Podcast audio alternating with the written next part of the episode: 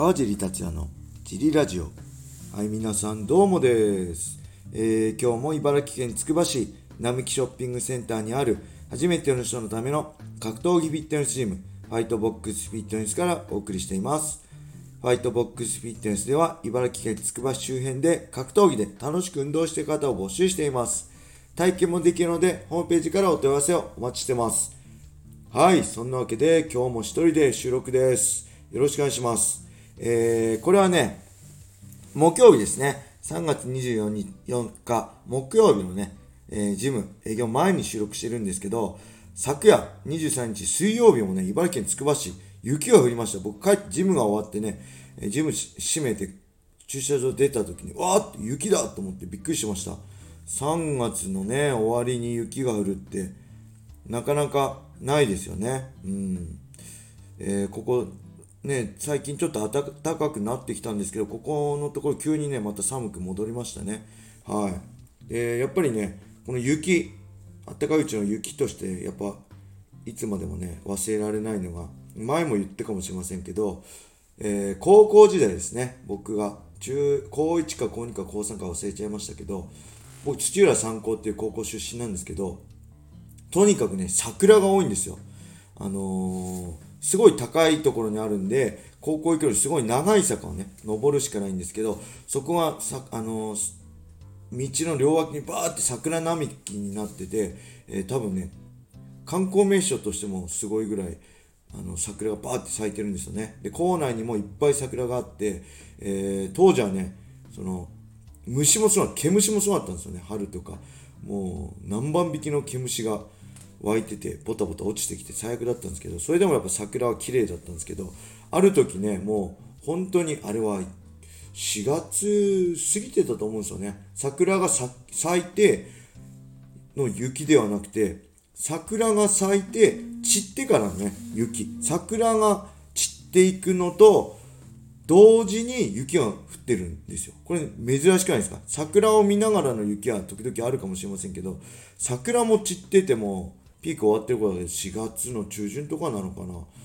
で、そこから、えー雪が降ってきた。これ、多分気候を調べてもらえればね、25年前ぐらいに、だいたい4月ぐらいに雪降った時があったと思うんですけど、そのインパクトはすごかったですね。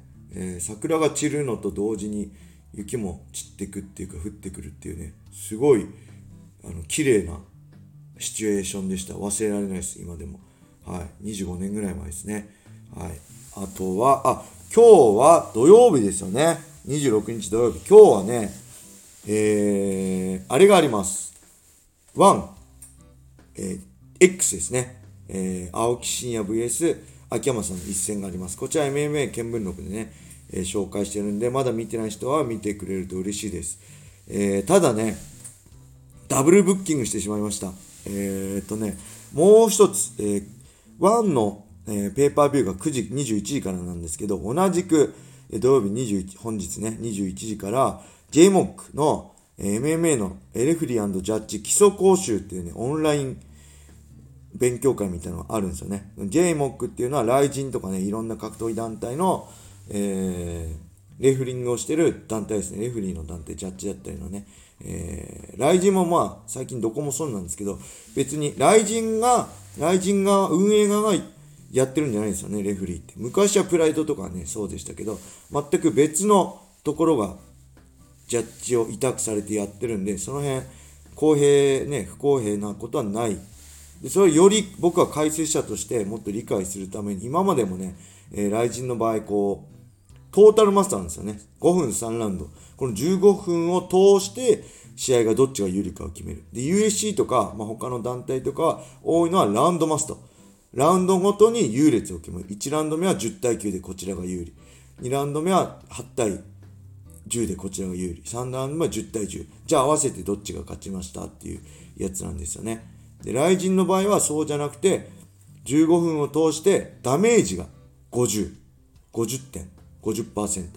えー、そして、アグレッシブネスが30%。そして、ジェネラルシップが20%。えー、だから、ダメージをいっぱいダメージを与えると50ポイントもらえて、えー、アグレッシブっていうのは多分1本とか KO に近づくような動きですね。30ポイント、えー、そしてジェネラルシップっていうのは支配力ですね。多分テイクダウンして上から、えー、キープしたとかそういう、えー、支配試合を支配してた時間とかそういうのを比べる。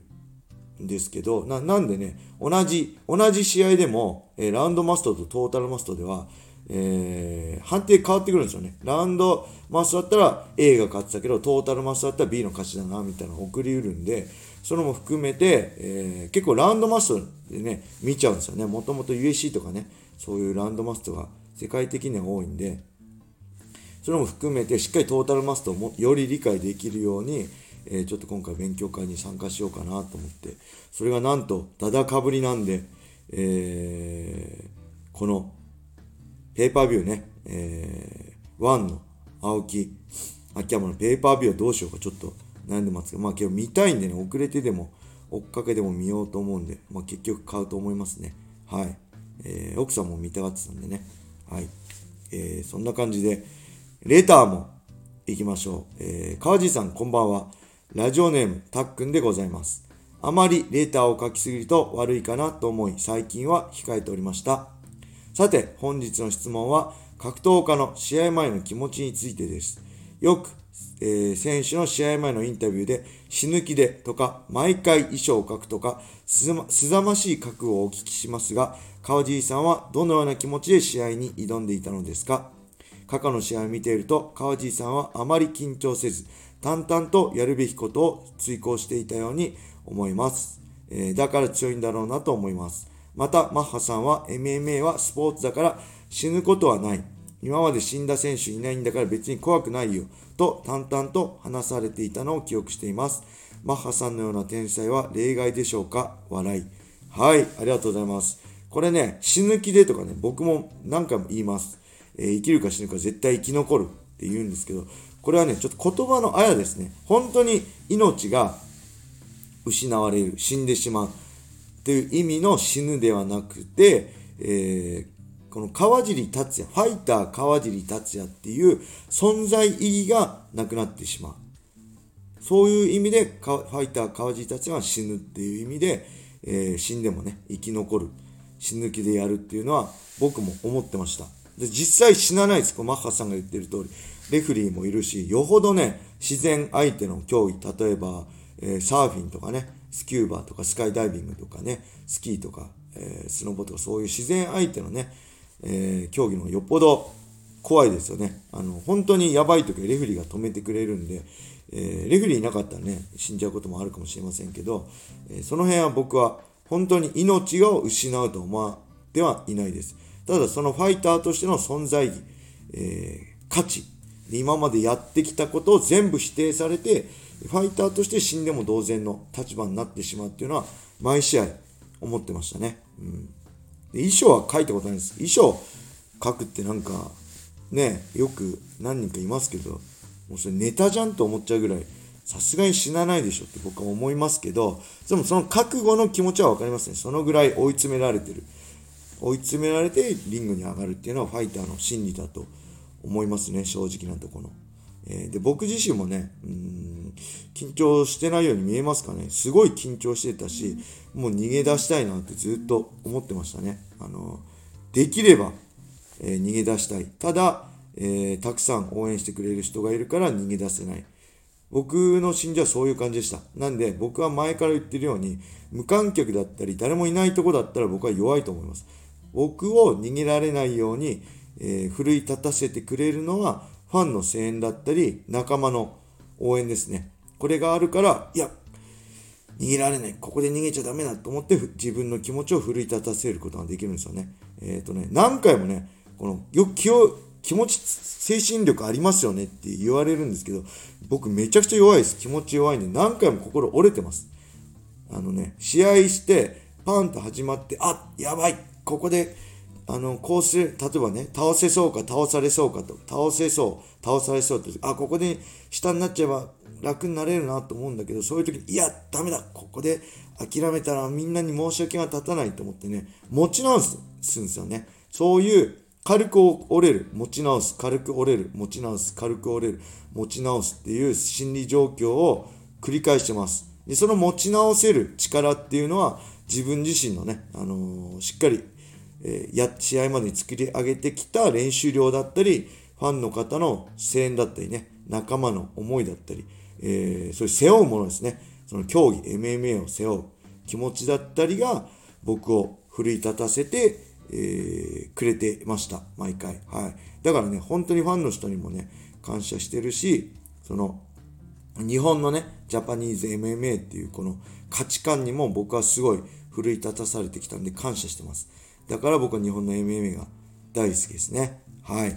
そんな感じでしょうか。でね、レター、あの、悪いことなんか全然ないんで、どしどしね、皆さんお待ちしてます。はい。それでは今日はこれで終わりにしたいと思います。